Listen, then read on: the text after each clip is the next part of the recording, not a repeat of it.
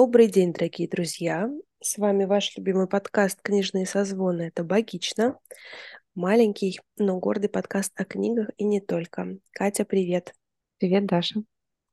Давай, let's start. Ну, давай представимся, если вдруг э, этот выпуск слушает кто-то из новеньких. А, Меня зовут Катерина Маруева. Я сейчас живу в Белграде. Недавно я стала мамой. Помимо этого, я мать двух котов, феминистка, активистка, не активистка, я тут еще не определилась. А, Специалистка по современному искусству. Вот, это значит я. Ну, а я все еще Ведмицкая Дарья, клинический психолог, преподаватель, интервьюер и вот это вот всякая такая. Это ваша медиа-жизнь. Да, и сейчас мы записываем выпуск, который будет посвящен тому, как мы жили этой осенью. И я вот тут недавно, как бессонными ночами, я размышляла вообще о судьбах нашего подкаста. И ведь хочу напомнить, что эти выпуски месячные мы начали записывать в марте 22 года, потому что мы хотели, ну, как-то поддержать друг друга и наших слушателей в очень непонятные сложные времена. И мы говорили, мы их даже называли нормами, потому что мы как бы искали что-то нормальное в ненормальном мире. В этом году по какому-то естественному чувству мы перестали называть их нормами. Мы, видимо, отчаялись искать что-то нормальное в этой жизни а, и просто как бы привязывали их к месяцам, которые у нас прошли. И вот, Даша, я хочу у тебя спросить. А, сейчас я попробую сформулировать этот вопрос. Ночью он у меня формулировался, утром это сделать уже труднее. А, чувствуешь ли ты сейчас какую-то дополнительную ненормальность жизни, которая вокруг тебя происходит, или как бы ее градус уже столько, настолько ну, как бы завихрился, что вся эта ненормальность стала уже некой привычной реальностью. Типа насколько м, соврем- сейчас жизнь, ну, в твоем случае в Москве, является какой-то рутинной. Вот мне, правда, это очень интересно. Мне кажется, что моя жизнь рутинна давно, но это как бы не в смысле, что она бренна и скучна, нет. А я думаю, что многие люди меня поймут, когда ты полностью заботишься о себе сам во всех смыслах, в финансовом, в плане здоровья, в плане работы, то есть когда ты полностью зависишь только сам от себя и тебе не на кого положиться, то на самом деле на твою жизнь мало какие внешние факторы влияют, потому что а, я как бы, ну, я ни в коем случае там не осуждаю людей, у которых это происходит иначе. Просто пообщавшись с многими людьми, попавших в такую же ситуацию, я склонна э, считать, что в большинстве своем так происходит. Многие мои близкие друзья, конечно, на протяжении последних лет переживали разные тяжелые чувства. А, Вот, но когда ты, как правило, к- ну, как зависишь сам от себя, у тебя просто нет возможности лечь э, и впасть в депрессию, потому что, ну, в какой-то момент твои деньги закончатся, тебя выселят из квартиры, и тебе нечего будет есть. И тогда, помимо депрессии, ты станешь еще и бомжом. А быть бомжом в депрессии, это, ну, как будто бы еще более грустная история, чем просто быть в депрессии, вот. И поэтому, ну, тебе особо некогда впадать в этот процесс, потому что тебе нужно обеспечивать э, свою жизнь с разных сторон. Поэтому, безусловно, э, меня больше ну, как бы беспокоили какие-то мои личные процессы, больше беспокоило, не знаю, какие-то мои собственные ощущения там от невозможности в какие-то моменты э, помочь себе таким образом, как бы мне того хотелось. Но, не знаю, мне кажется, сейчас большинство людей устало концентрироваться на внешних процессах и переключилось полностью на внутренние.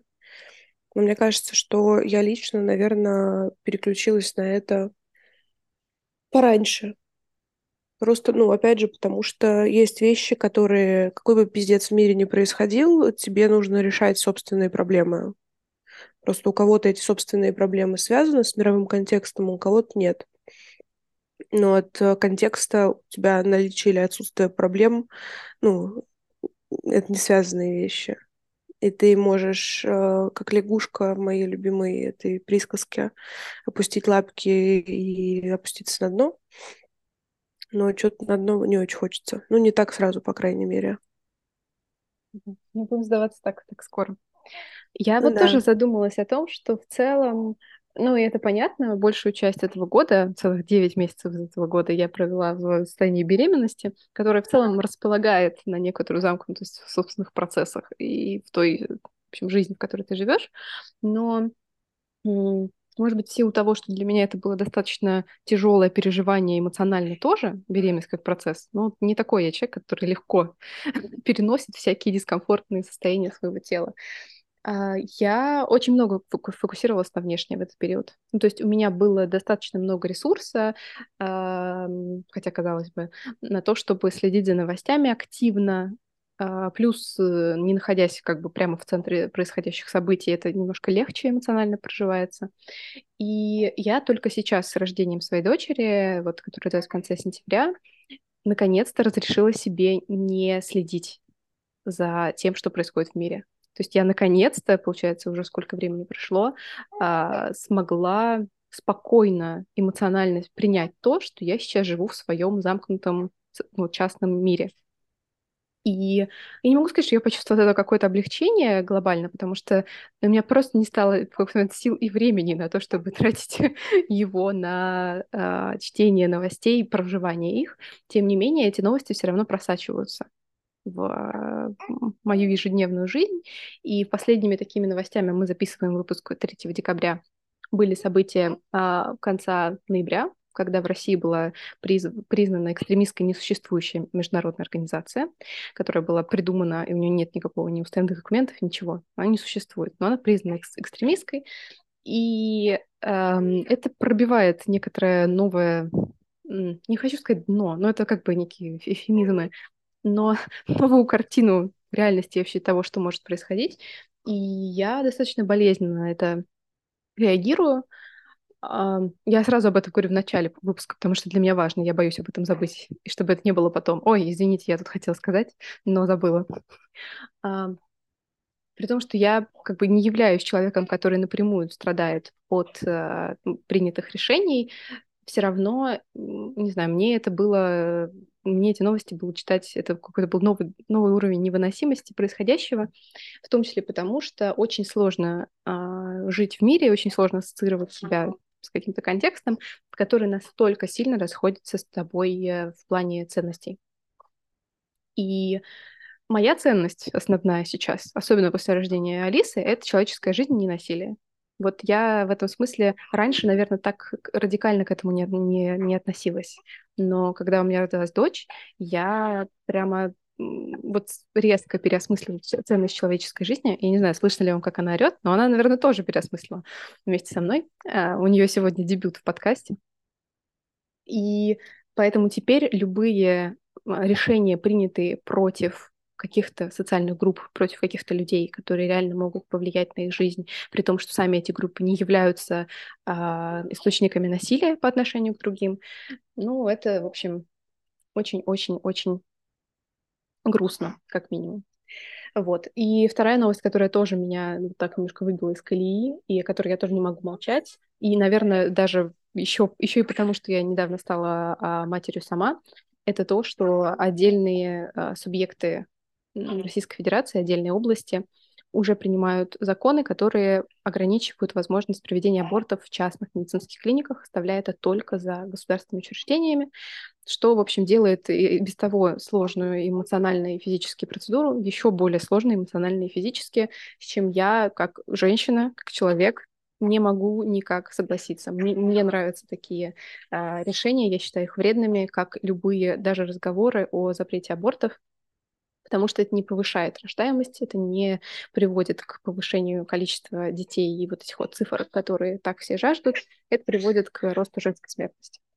Вот. И с этим я согласиться тоже никак не могу. И хочу, чтобы в первую очередь были защищены те жизни, которые уже есть на этом свете, потому что они не являются менее важными, чем те циферки, которые появляются в документах и в списках. Вот, это, на этом моя активистская часть, которую я считала очень важной, как бы можно, можно ее завершить. Вот, и поговорить о более э, частных, насущных делах. Есть очень клевая фраза, я, к сожалению, не знаю, кто автор, потому что я ее слышала только тоже в пересказе, но смысл ее в следующем. что если бы мужчины знали, как тяжело даются жизни, то они бы не начинали войны. Угу. И мне кажется, что, собственно, вот в этой буквально одной фразе отражен весь большой смысл всего происходящего, к сожалению. Особенно в 21 веке, наверное. Ну и в 20-м тоже. Там, в общем, тоже кровожадность была на каких-то невероятных уровнях. Собственно, да, я об этом говорила, когда, ну, другими словами, но я об этом говорила, когда мы записывали выпуски про роды. Говорила, что я считаю, что все мужчины обязаны сходить на роды со своими женщинами чтобы тоже немножечко лучше знать этот процесс. Понятно, что они не проживут его так же э, ярко, как это делаем. Это делают те женщины, которые рожают, но тем не менее, все равно я думаю, что это будет очень-очень полезно. Чем ознаменовалась твоя осень? Ну, кроме рождения ребенка, про который у нас есть, естественно, отдельный выпуск. А, ну, знаешь, тут как бы рождение прошло, а ребенок-то остался. Есть такой косяк, да. Ну, даже не то, что косяк. Так, секунду. Ну, ты сначала расскажешь, потому что мне тут нужно подключить человека к зарядке. Давай, подключай человека к зарядке, но, честно говоря, не знаю. Я уже делилась с тобой, что не уверена, есть ли чем делиться лично мне в, э, в нашем процессе, потому что, не знаю, у меня выдалась очень спокойная осень, в ходе которой единственное, что я делала, это работала. У меня происходил э, ряд каких-то очень личных процессов, э, ну, которые и останутся личными, и которые, ну, конечно, с одной стороны, влияли на мою жизнь, но с другой стороны, не настолько, чтобы как-то... Короче, не настолько, чтобы на мою жизнь повлиять э, в глобальных масштабах, что-то в ней менять. Вот, но тем не менее, осень была какая-то очень, очень рабочая. Очень хотелось, чтобы в ней, в этой работе были какие-то перерывы. Но, не знаю, видимо, все-таки действительно физики правы в том, что жизнь ускоряется, и субъективное восприятие времени тоже ускоряется, потому что у меня нет ощущения, что прошло всего три месяца от начала э, учебного года, потому что по моим субъективным ощущениям прошло, не знаю, полгода, наверное, минимум, потому что ну, я думаю, все, кто учился в университетах, знают, что в основном все университеты работают по семестрам. Соответственно, это там время с сентября по январь, потом какой-то очень коротенький отпуск, и февраль, э, этот, как, как этот летний месяц называют, июнь, а, второй семестр, соответственно. И у меня так вышло, что очень неравномерно распределена рабочая нагрузка в плане преподавания. У меня 90%, ну ладно, не 90, 80% моей учебной нагрузки приходится на первый семестр, и примерно на период октября-ноября. И, конечно, ты себя чувствуешь немножко студентом, потому что тебе, как и им, приходится пять дней в неделю ездить в университет для того, чтобы учить их э, умному, доброму и прекрасному.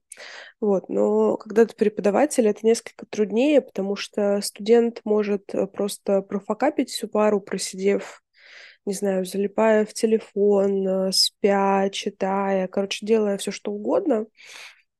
Когда ты преподаватель, твои возможности для этого крайне ограничены.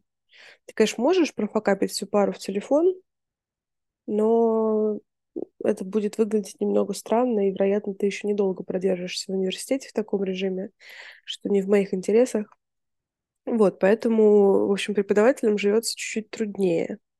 И, как я всегда говорю, написать одну контрольную гораздо проще, чем проверить 30. Или там написать одну курсовую работу проще, чем руководить 25 курсовыми работами. Вот. Студенты с непониманием пожимают плечами, а я с ужасом проверяю их контрольные. Вот, поэтому как-то вся осень была сосредоточена вокруг этого. Вот. Э, и я задумалась над тем, что очень тяжело жить в таком режиме. Ну, сейчас поясню, что я имею в виду.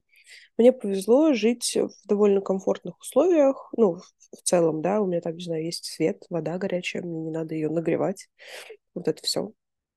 А, и в целом я живу недалеко от работы, то есть э, время от, от, одного, от одной двери до другой двери занимает примерно там 25 минут, ну, 30, если какая-то непогода, ураганы и все такое прочее. А, и то есть в целом, мне кажется, что это очень хорошее время, учитывая, что раньше я там могла ездить более чем полтора часа в одну сторону, а в какие-то периоды и того дольше. Вот. Э, и то есть в целом именно такая какая-то бытовая часть жизни, она довольно комфортна. Ну, Путина еще комфортнее, если бы у меня был, не знаю, собственный повар, наверное, тогда я бы прям, может быть, питалась бы нормально. Но, ну ладно, придется как бы потерпеть. Вот. А, и при этом моя работа, она, ну, с одной стороны, когда ты отвел четыре пары, тебе реально объективно фигово, потому что думать четыре пары подряд, даже если это один и тот же материал, это прям реально очень тяжело. Опять же, тяжелее, чем а, четыре пары учебы, потому что ты постоянно в процессе, ты не можешь выключиться из него. Плюс а, у тебя включаются эмоциональные реакции, потому что, ну, я когда была студенткой или там школьницей, я не очень понимала там, от чего преподаватели бесятся. Мне казалось, это какой-то блажью, ну подумаешь, там кто-то что-то не выучил, что-то не сделал, кто-то где-то опоздал. Вот, но в какой-то момент э, твой котел терпения, он просто начинает э, взрываться, потому что, ну, когда кто-то что-то не сделал один раз, это не критично. Но когда перед тобой сидит группа из 25 человек, в которой ничего не сделали все, или сделали только 5, которые делают что-то каждый раз, а все остальные 20 не делают ничего, ну, очень тяжело ну, как-то сталкиваться с такими ситуациями, потому что я считаю, что высшее образование, оно не является обязательной частью человеческой жизни, если ты собираешься прийти в университет просто, чтобы получить диплом, то тебе не надо идти в университет.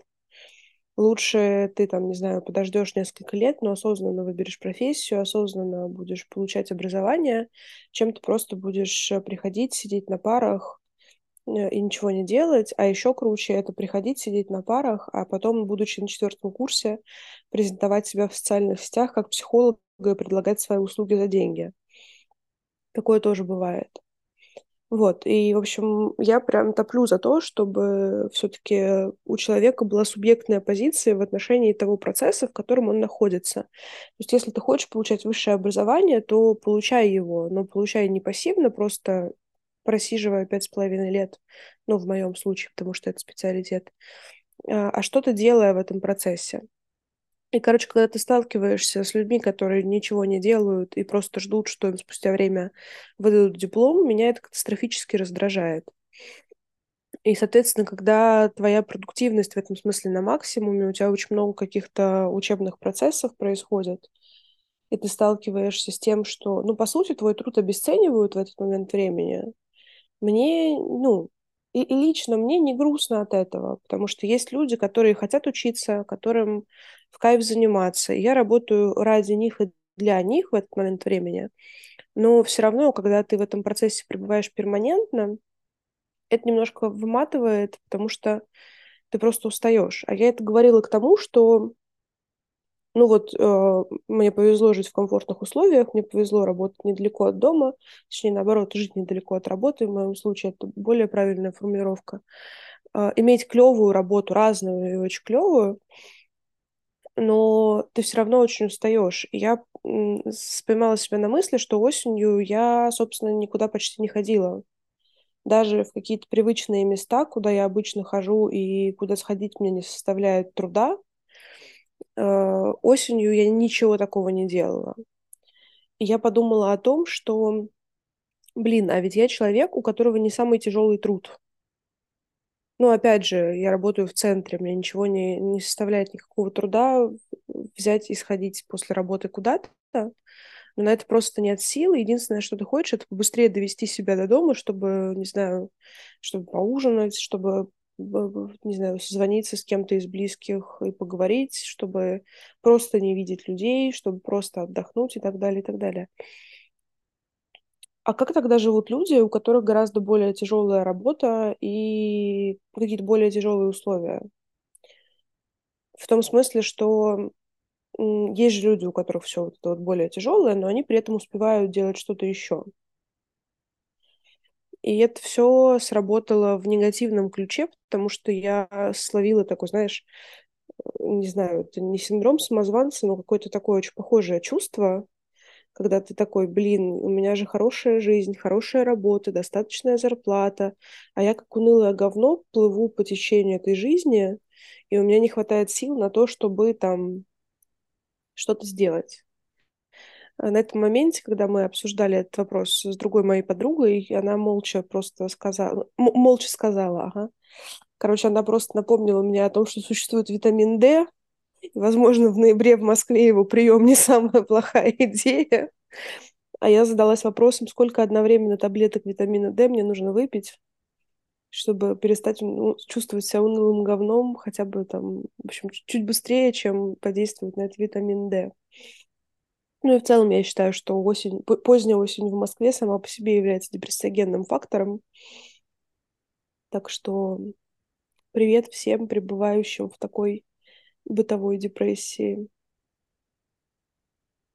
Ой, ну, с одной стороны, очень грустно это слышать, с другой стороны, несмотря на то, что я, нахожусь в кар вообще в совершенно другой ситуации, мне все эти мысли и чувства очень понятны, потому что у меня ощущение, я вот мама уже два месяца, моей дочери в конце ноября исполнилось два месяца, соответственно, вот мы с ней перешагнули новую неделю, и я испытываю, в общем, похожие чувства. Мне тоже кажется, что я вышла на новую работу, где я работаю 12 часов в день, а, еще иногда ночью, ну, 12, потому что моя дочь спит 12 часов, соответственно, остается нам только 12. И от этого нет совершенно никакого, никакой возможности отдохнуть. Потому что, да, у меня бывали такие периоды, такие случаи, когда я на несколько часов куда-то уходила, но даже когда ты уходишь, вот я все время все равно продолжаю не думать. Я иду условно по своим делам и думаю, так она спит или она проснулась. А муж справляется, а вдруг она орет, а вдруг она не может успокоиться без меня? А вдруг она хочет есть, хотя я ее покормила, предположим, до этого. Ну, то есть ты все время продолжаешь о ней думать. Если вдруг ты получаешь сообщение, нет, она спит, все в порядке, ты такая, ну ладно, хорошо, могу какое-то время об этом не думать. И вот приходишь, условно, на маникюр, сидишь час, просто залипаешь в экран, отдыхаешь, реально. По крайней мере, я всегда отдыхаю на всех косметических процедурах. Потом я бегу обратно домой, вне зависимости от того, что-то там происходит такое, где нужна резко моя помощь или нет, все равно меня туда тянет, мне нужно, я прям чувствую, что я нервничаю, я переживаю, мне нужно скорее оказаться дома.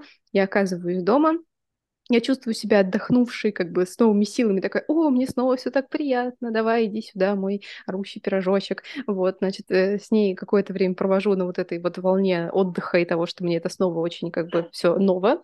А потом она два часа не засыпает и орет, и я как бы с ней эти два часа, и вот моя как бы заряд полученной бодрости, он как бы мой иссяк опять. И ты снова входишь в этот э, какой-то свой другой ритм. И несмотря на то, что все дни примерно одинаковые, мы с ней делаем одно и то же, они все разные. Я каждый день подбираю к ней какие-то подходы, потому что то так не работает, то сяк не работает.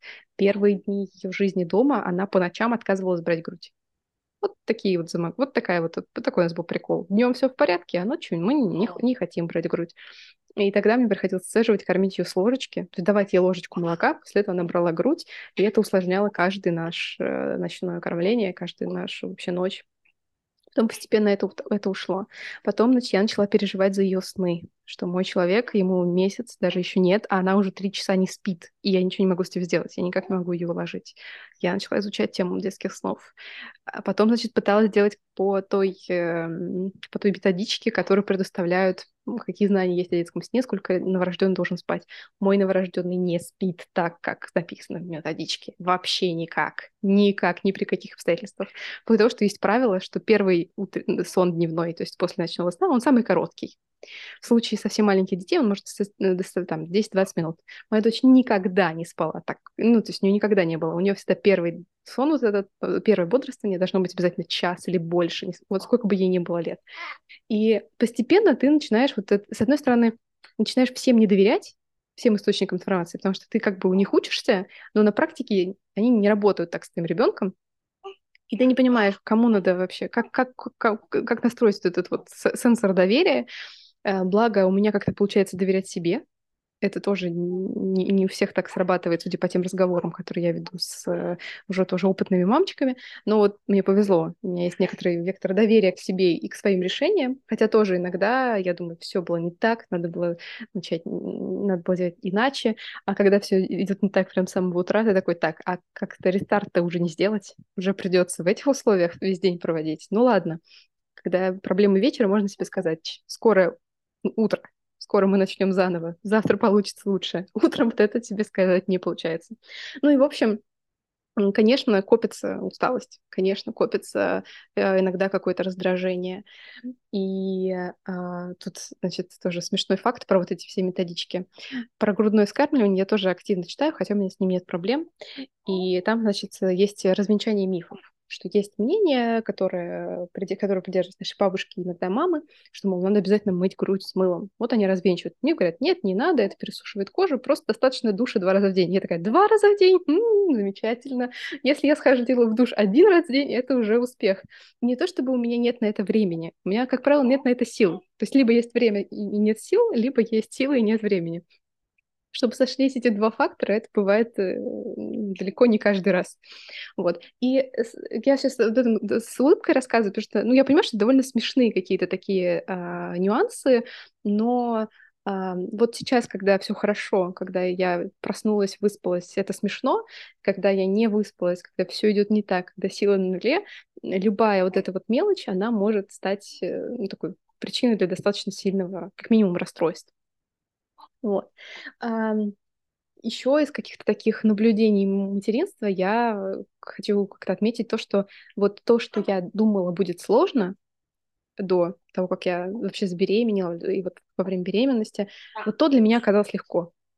А про то, про что я вообще не думала, Вот это оказалось сложно. И в частности, вот сейчас э, у нас сны являются некой такой точкой сложной, которую мы проходим. А, а к своему удивлению, я обнаружила, что мне нравится кормить грудью. Я думала, что вот это как раз будет проблема, что это сложно, что это трудно. И э, действительно, есть женщины, которые сталкиваются с трудностями, а я вот не оказалась одной из них. И я даже получаю от этого какое-то удовольствие, что тоже я совершенно не ожидала до того, как стала мамой. И а, про любовь. Я, кстати, тоже хотела сказать, чтобы у нас была какая-то такая позитивная деталь а, в этом сером мрачном выпуске об усталости. А, когда все говорят, что вот с рождением ребенка ты, ты понимаешь, что такое любовь, и вот все вот эти высокопарные фразы, они как-то ну, всегда для меня звучали немножко раздражающе. Я поэтому не хочу повторять их слово в слово, но я действительно заметила, что это какая-то другая любовь, которую я не испытывала раньше. И я тут, ну, конечно, могу пошутить, что ну вот, да, правильно работает окситоцин, гормоны, все, все дела. Ну, как-то хочется снизить градус пафоса сразу, набросив какие-то такие, ну, достаточно обесценивающие, как мне кажется, фразы. Но это правда совсем какая-то другая любовь. И я тоже боялась, что а вдруг я почувствую это не сразу? Потому что это, тоже нормально. Не все женщины чувствуют привязанность, любовь к своему ребенку прямо с момента, когда получают его в руки, а я почувствовала сразу. И потом просто не могла находиться без своего ребенка. Мне нужно было, чтобы он все время был рядом со мной. И я всю беременность, вот мы смотрели ее фотографии из, из утробы, 3D-снимки и пытались, значит, угадать, на кого же она похожа. И вот она родилась, и вот в этих снимках нам все казалось, что она похожа на моего мужа. И я внутренне это как-то очень расстраивалась. Думаю, ну, блин, я вот столько тут страдаю, вот столько усилий вкладываю. Почему же она совсем на меня не похожа? Что же это за несправедливость такая? И вот сейчас я вижу, как просто неделя за неделей моя дочь становится все больше и больше на меня похожа. И в этом есть какое-то очень приятное чувство. Но не в смысле того, что она мое... Сейчас скажешь, скажешь. Но не в смысле того, что я, значит, такая, о, это мое продолжение. Нет, я вот так не чувствую. Я скорее думаю, что она мое отражение. Что вот и все усилия, которые я сейчас прикладываю по заботе о ней, это тоже вот как бы начинает отражаться и мне отдаваться какой-то вот этой вот обратной связью такой своеобразной. И э, что в целом я очень многие свои какие-то, э, может быть, детские травмы сейчас залечиваю свою дочь, потому что я вот очень переживаю всегда, когда я там должна от нее отойти. Мне кажется, что, блин, а вдруг она сейчас почувствует себя брошенной. Еще некоторые специалисты по детям тоже используют такие формулировки периодически, что вот дети пугаются, когда вас нет, или там они думают, что если вы ушли, вы ушли навсегда. И это все очень в меня больно бьет, потому что попадают какие-то мои болезненные точки. И э, я замечала, что моя дочь вообще не реагирует. То есть ей плевать, когда я от нее отхожу чаще всего. Когда я появляюсь, она такая, а, ты уходила? Я не заметила. Вот, то есть она даже не всегда радуется, когда меня видит обратно. Вот, э, и это как-то поначалу меня очень триггерило, Сейчас я уже как-то спокойно к этому отношусь, э, больше с тем, что не надо верить всему, что говорят, потому что все говорят с какой-то своей парадигмы. И опять же, с каждым ребенком это работает по-своему. Но вот моя а, основная задача, как я ее сейчас вижу для себя, это окружить ее заботой. Вот настолько, насколько я могу, заботой и любовью, чтобы у нее выросла броня к этому внешнему миру, которой у меня самой было недостаточно. Поэтому в некотором смысле я еще и себя этим исцеляю. Вот. И я надеюсь, что у меня это получится. Я хочу сказать о том, что ну, сейчас э, немножко чуть позанудствую, это больше для слушателей, что все-таки любую информацию о детях стоит воспринимать через призму возрастной нормы, да, потому что дети по-разному реагируют на там, возвращение и уход э, матери по-разному в разном возрасте. И если это было ок в два месяца, то это еще не значит, что также будет э, там, не знаю, в полгода, потому что есть вещи, которые активизируются только со временем, это тоже надо учитывать, да, если ваш ребенок, ну, у ребенка есть определенные возраста, такой страх одиночества и страх отлучения от родителей. Вот, и если в два месяца ваш ребенок спокойно лежал, э, как котик, не замечая вашего пришествие, и, знаете, вот это лицо кота, когда ты пришел, а он такой, а я тебя и не ждал, ты не мой любимый хозяин. Вот. Вот, поэтому, короче, не забывайте про возрастные нормы тоже на них ориентироваться. Я хотела сказать, что не знаю, я, может быть, э, в чем-то себя обманываю, но мне кажется, что ну, лично мне было очевидно, прости меня, пожалуйста, Лёша, но что это твоя дочь совершенно вот сразу после того, как ее из тебя, значит, она из тебя вылезла, это была маленькая ты совершенно, потому что, ну, вот глядя на твои детские фотографии, ну, сейчас, может быть, конечно, там нет столько схожести, но когда ты видишь э, человека в детстве, там, не знаю, видел фотографии в детстве, то, конечно, сравнивать его с ребенком в этом смысле проще и находить какие-то похожие черты. И в этом смысле Алиса, она была сразу совершенно твоей дочерью, потому что, не знаю, мне кажется, Леша, ну, там, отчество и фамилия Лешина. А, пока...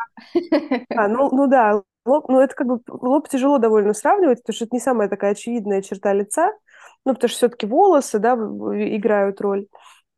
Поэтому, не знаю, мне кажется, Алиса, она такая, пока, пока твоя детка абсолютно. А что касается такой психотерапии об ребенка, это вообще очень частая история, особенно для женщин, которые рожают именно девочку.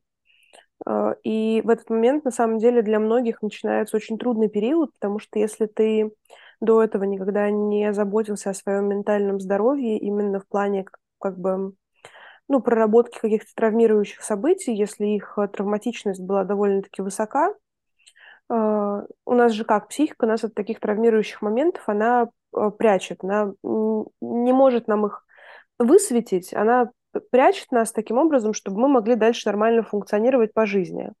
И поэтому многие люди, почему говорят, да, там это вот все советы в духе порефлексируйте над проблемой, они не работают, потому что человек просто не видит этой проблемы адекватно, объективно, чтобы над ней что-то делать. Поэтому до рождения детей многие даже периодически не задумываются о том, что им бы надо к психотерапевту сходить, ну или как бы какую-то более-менее регулярную психологическую помощь получать. И многих людей рождение детей, оно прям вскрывает в этом смысле, потому что ты тет встречаешься со своими переживаниями, со своими страхами, с какими-то своими травматичными событиями. А когда у тебя на руках уже лежит ребенок, ты с этим ничего не можешь сделать. И в этом смысле, конечно, если бы у меня была воля, я бы, наверное, всех людей до рождения детей заставляла прям ходить к психологу, к хорошему. Это ключевое, а то тут разные бывают. Вот, потому что это очень упрощает жизнь. Потому что все-таки момент, когда у тебя ребенок уже на руках, у тебя совершенно другие задачи возникают в плане, ну вот даже бытовой какой-то жизни, и найти время на психологов и деньги на психологов, если там бюджет ограничен у людей, ну, в такие моменты это просто невозможно. Поэтому лучше заранее об этом подумать, чем потом уже, ну, простите, с горящей жопой бегать и как бы наживать проблем не только на свою голову, но и там на голову ребенка в том числе. Надо, надо думать наперед. Да, да. Ну, либо рефлексировать по возможности. Нет, ну это понятно, но мы, мы, мы говорим про какой-то идеальный вариант. Да. Ну, кстати, еще я хотела сказать про э, тоже свое наблюдение. Все говорят, что вот, с рождением ребенка ваша жизнь изменится, или вы там изменитесь навсегда. Меня так раздражали эти разговоры, и я сейчас нахожусь, я как бы готовилась к этому частично. Я как бы боялась этого, поэтому они меня раздражали. Но я вот замечаю, что я не чувствую этого абсолютно. Я абсолютно не чувствую, что я стала каким-то другим человеком. Да, у меня появилась новая роль, у меня появились новые жизненные обстоятельства, но я себя ощущаю все той же. И мне очень хорошо, что это так, потому что если бы я сейчас еще ощущала себя какой-то другой, и мне приходилось бы тратить э, какие-то усилия на еще эту адаптацию, мне бы, наверное, было совсем сложно. И то, что касается жизни, изменения жизни, да, она меняется, но при этом я периодически ловлю себя на мысли, что я живу, в общем, ту же самую жизнь, что и раньше. И у меня такой когнитивный диссонанс складывается, потому что, с одной стороны, у меня все дневные мои задачи изменились. У меня появился ребенок, очевидно, которого не было. То есть, как бы, ну, отрицать какие-то изменения и перемены в этой жизни ну, просто глупо. Я не могу теперь делать там ряд каких-то вещей. Например, мы с мужем не можем вот встать и такие, о, мы сегодня пойдем завтракать в ресторан или пойдем ужинать в ресторан. Вот что завтракать мы еще можем пойти. Вот ужинать уже не вариант, потому что у нас вечерние крики, укладывание спать, купание, вот это все. Вот. Ну, то есть, как бы, очевидно, есть какие-то ограничения, но при этом я вот иногда так останавливаюсь и думаю, да нет, в общем, все то же самое. И мне так странно от этой мысли, с одной стороны, такой как, как когнитивный диссонанс у меня происходит. Вроде все другое, а все то же самое. Как это так вообще возможно? Вот, но это так. Поэтому, если вдруг кто-то меня слушает сейчас э, беременный и тоже этого боится, подождите, подождите, пос посмотрите, э, что как будет на самом деле. Вот. И вот сейчас я сижу на диване, рядом со мной лежит моя дочь, и она сейчас повернулась ко мне, очень внимательно на меня смотрит. А, поэтому мы можем поздравить Алису с дебютом в качестве со со соведущей нашего подкаста, что она сегодня была раздираема тем, чтобы лежать на кровати и работать с папой, или а, сидеть, лежать на диване и работать с мамой. Вот. Но мы предпочли, чтобы она становилась на данном этапе юной подкастеркой. Опять же, Лёш, прости, но наша работа веселее. Так что и, тут... менее, и менее стрессовая. Пони, вот. пони, понимаю выбор Алисы и не осуждаю его совершенно. Да, да. Не знаю, мне кажется, что все-таки, э, с одной стороны, когда ты получаешь какой-то новый для себя опыт, ну, в том числе опыт материнства, например, с одной стороны, очень хочется к нему подготовиться, и поэтому ты начинаешь изучать э, какие-то источники, начинаешь знакомиться с опытом других людей и так далее, и так далее. И с одной стороны, это нормально, потому что пугает страх неизвестности, хочется как-то с этим справиться. Но с другой стороны, иногда опыт любых ну, других людей, он совершенно не релевантен для нас. И поэтому таким образом мы, наоборот, на себя можем притягивать, ну, как бы не то, чтобы притягивать какие-то проблемы или трудности, но то, о чем ты раньше даже вообще не задумывался, тут ты у кого-то про это прочитал, и такой, о боже, а может быть же ведь еще и вот так? И в этом смысле, ну, прям, знаешь, я всегда переживаю, когда беременные женщины, ну, все по-разному эмоционально беременность переживают, и в этом смысле мне всегда как-то как переживательно, не схватит ли женщина какую-то такую информацию, которая будет ей скорее во вред, и она будет ее вот так на себя в негативном ключе натягивать, и поэтому все-таки я призываю помнить о том, что ну, каждый из нас настолько индивидуален, а, что, не знаю, даже психотерапия в этом смысле совершенно не универсальна.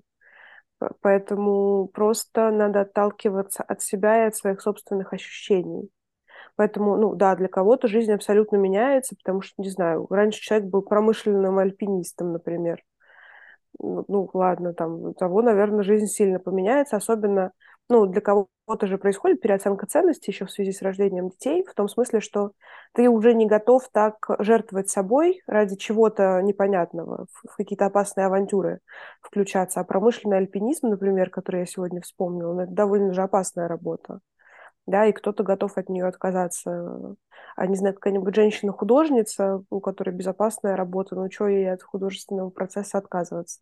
Поэтому вот эта история про то, что жизнь меняется, опять же, ну, мне кажется, что все-таки и два месяца это еще не то, чтобы, ну, ты не прочувствовала материнство еще во всех его ипостасях, типа там вождение ребенка в детский сад, в школу, отправка в университет, так это как раз будет уже тот момент, когда жизнь твоя к тебе возвращается, у тебя появляется время жить свою прежнюю жизнь. Ну вот опять же, мне кажется, что да, тут пока пока на себе не прочувствуешь, тут трудно про это сказать. Короче, я к тому, что, ну, не у каждого реально что-то меняется. У кого-то меняется, у кого-то не меняется. Кто-то, наоборот, хочет с рождением ребенка сам объективно поменять свою жизнь там, да, потому что он, не знаю, понял, что не жил полной жизнью до рождения ребенка или что-нибудь такое. Ну, короче, поэтому, блин, в, этом смысле искать, э, натягивать чужие сценарии на себя, мне кажется, это очень э, неконструктивно в этот момент времени, потому что и так слишком много всяких новых задач, а ты еще и такой, боже мой, почему моя жизнь не поменялась на 100 градусов? Это как ты сегодня верно заметила с чувством любви, да, что не у каждой женщины вот это чувство, про это часто говорят, что вот я увидела, там, мне положили его, ее на грудь, и сразу моя жизнь поменялась, и это очень меня прям очень раздражает, когда женщины так говорят, не в том смысле, что меня раздражает, что они это чувствуют, в том смысле, что это очень сильно негативно сказывается на других женщин. Потому что э, материнская любовь – это то, что, как правило, возникает в процессе заботы о ребенке. А, и когда женщины начинают себя обвинять в том, что я не чувствую любовь, ты им пытаешься донести, что это не так работает. Ну, ты не обязан полюбить человека просто потому, что тебе положили его на грудь, и он вылез из тебя. Это любовь, которая ну, в процессе формируется. И вот эти вот высказывания громкие про безусловную любовь, да, она безусловная, это правда. Но не просто потому, что, опять же, повторюсь, человек из тебя вылез. Это более глубокий процесс. А женщин это очень сильно травмирует, потому что я знаю, что у очень многих женщин это чувство не возникает сразу. Поэтому, опять же, да, блин, ну, давайте слушать себя, а это тоже чувство, которое надо развивать и формировать с детства, а не вдруг внезапно в 25 лет ты такой, о, самое время начать э, слушать себя. Не, ну если оно не сформировалось, то давайте начнем хотя бы с 25. это тоже неплохо. Не, это, это, это понятно. Я к тому, что в, в целом, знаешь, ну, лучше раньше, чем позже, но позже mm-hmm. тоже лучше, чем никогда. Ну, я думаю, что в моем случае вот эти все чувства и такое скорое их появление обусловлено тем, что я ведь очень ее хотела. А, и это уже было, я именно, как бы, я вот сейчас это очень хорошо знаю, я именно ее хотела. Если моя дочь будет слушать этот подкаст через, там, не знаю, 20 лет, когда ей это будет нужно, дочь, я именно тебя хотела, вот именно такую, какая ты есть. вот, вот такая, какая ты будешь. Мне очень интересно, какой ты станешь, и какая ты, чем ты будешь заниматься. И я в этом смысле совершенно не хочу сейчас тебе никаких порочить своих воображаемых судеб. А, что как только я начала задумываться о материнстве, ну, как уже о чем-то конкретном, не просто гипотетически, вот, когда я вырасту, у меня будет там сын, дочь, собака, дача. А когда я действительно почувствовала, что я хочу ребенка, я очень хотела дочь, и э, вот когда как бы все складывалось уже, и она не сразу мне отдалась, и поэтому вот когда все это начало как бы закрутилось и происходило, происходило, происходило, я даже когда мне было трудно, я, в общем, себя старалась как-то поддерживать мысли, что вообще-то я очень ее хотела. И до сих пор ее очень хочу, и очень ее жду. И это, конечно, поддерживающая мысль, и когда ты, конец, ее получаешь, то, в общем, вот оно тут все как бы и сложилось. Вот. При том, что вот тоже говорят, вот, не знаю, для меня пока эти месяцы это про то, что вот говорят, и я на себя примеряю такой, о, прикольно, у меня вообще не так. И я как бы к этому отношусь, наоборот, супер позитивно. Единственное, к чему я отношусь э, не так позитивно, но я не могу сказать, что прям очень негативно, это к, к советам непрошенным, но благо у меня их не очень много, и к тому, что у всех свое мнение, даже у специалистов. И иногда это тебя страшно фрустрирует, потому что ты не понимаешь, кому верить, кому доверять. И все говорят разные цифры, и непонятно, на чем они, значит, на что они опираются, потому что я не думаю, что младенцы так сильно хорошо изучены, мы так сильно хорошо понимаем, чего они там чувствуют, как быстро они что переваривают и так далее. Я не представляю, как эти исследования проводились и насколько они были этичными. Вот. А, ну так вот, как раз возвращаясь к этим наблюдениям, тоже часто говорят, что вот а, матери часто чувствуют ребенка новорожденного как некое продолжение своего тела. И то же самое говорят про младенца. Он чувствует себя частью тела матери. Ну, опять же, вот я абсолютно себя так не чувствую. И мне кажется, что я беременность не чувствовала Алису каким-то частью. Э, я сразу чувствовала ее супер отдельной личностью. И вот когда она появилась, я тоже чувствую ее отдельной личностью. И мы шутим, как, наделяя ее уже некоторыми чертами, мы говорим, что вот она такая самодостаточная, вот она наш биг босс, она на нас так смотрит грозно все время. То есть мы как бы подшучиваем, но при этом вот э, я как бы четко вижу в ней отдельного человека вот прям совсем отдельного от меня человека со своими интересами. Да, она пока не все может.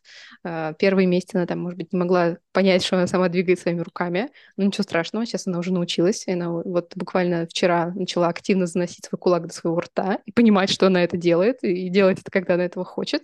Я такая, блин, вау, человек, ты научилась доносить кулак до рта. Я в восторге. Вот, при этом вот она сейчас на меня смотрит, и мне кажется, что она все понимает, что, ну, она там что-то свое, конечно, понимает, но что она просто вот в глубины мироздания заглядывает в этот момент и достает оттуда какие-то, значит, знания. Вот, это, конечно, удивительное наблюдение.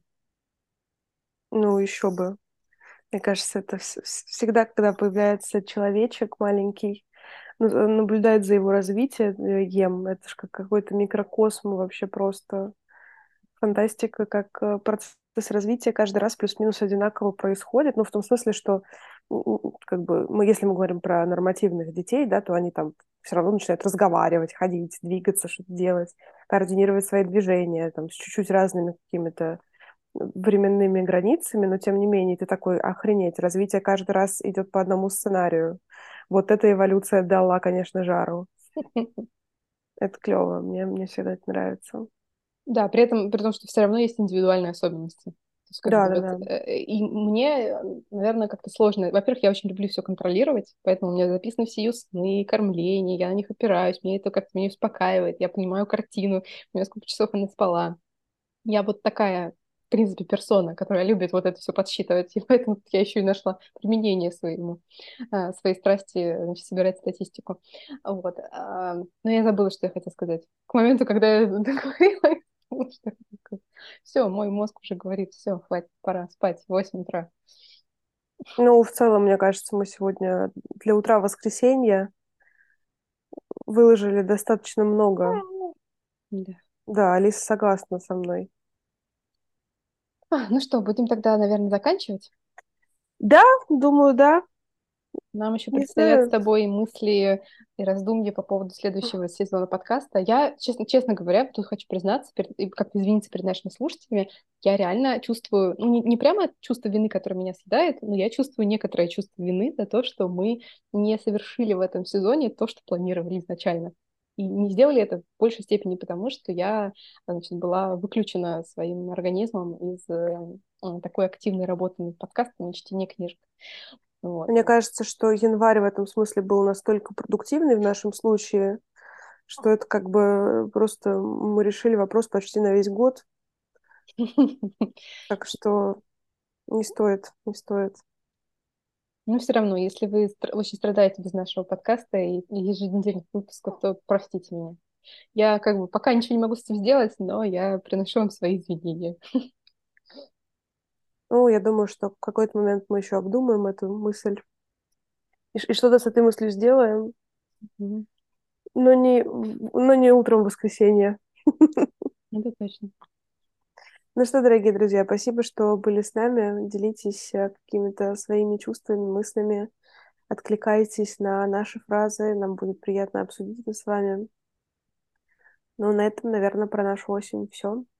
Да, я в очередной раз скажу, что дети должны быть желанными. Вот, и, пожалуйста, не, не ограничивайте права и свободы женщин, то, чтобы желать своих детей и получать их в тот момент, когда они этого хотят, и, собственно, дети тоже на это согласны. А, вот, желаю нам всем какой-то чего-то хорошего в конце этого года. Наверняка для многих он был сложным.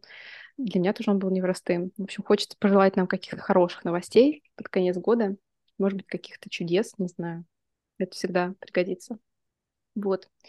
А, обнимаю вас. Ничего не обещаю про декабрь. не, я не готова давать никаких обещаний, но надеюсь, что мы себе не изменим и еще как минимум один выпуск в конце этого года э, для вас э, сделаем.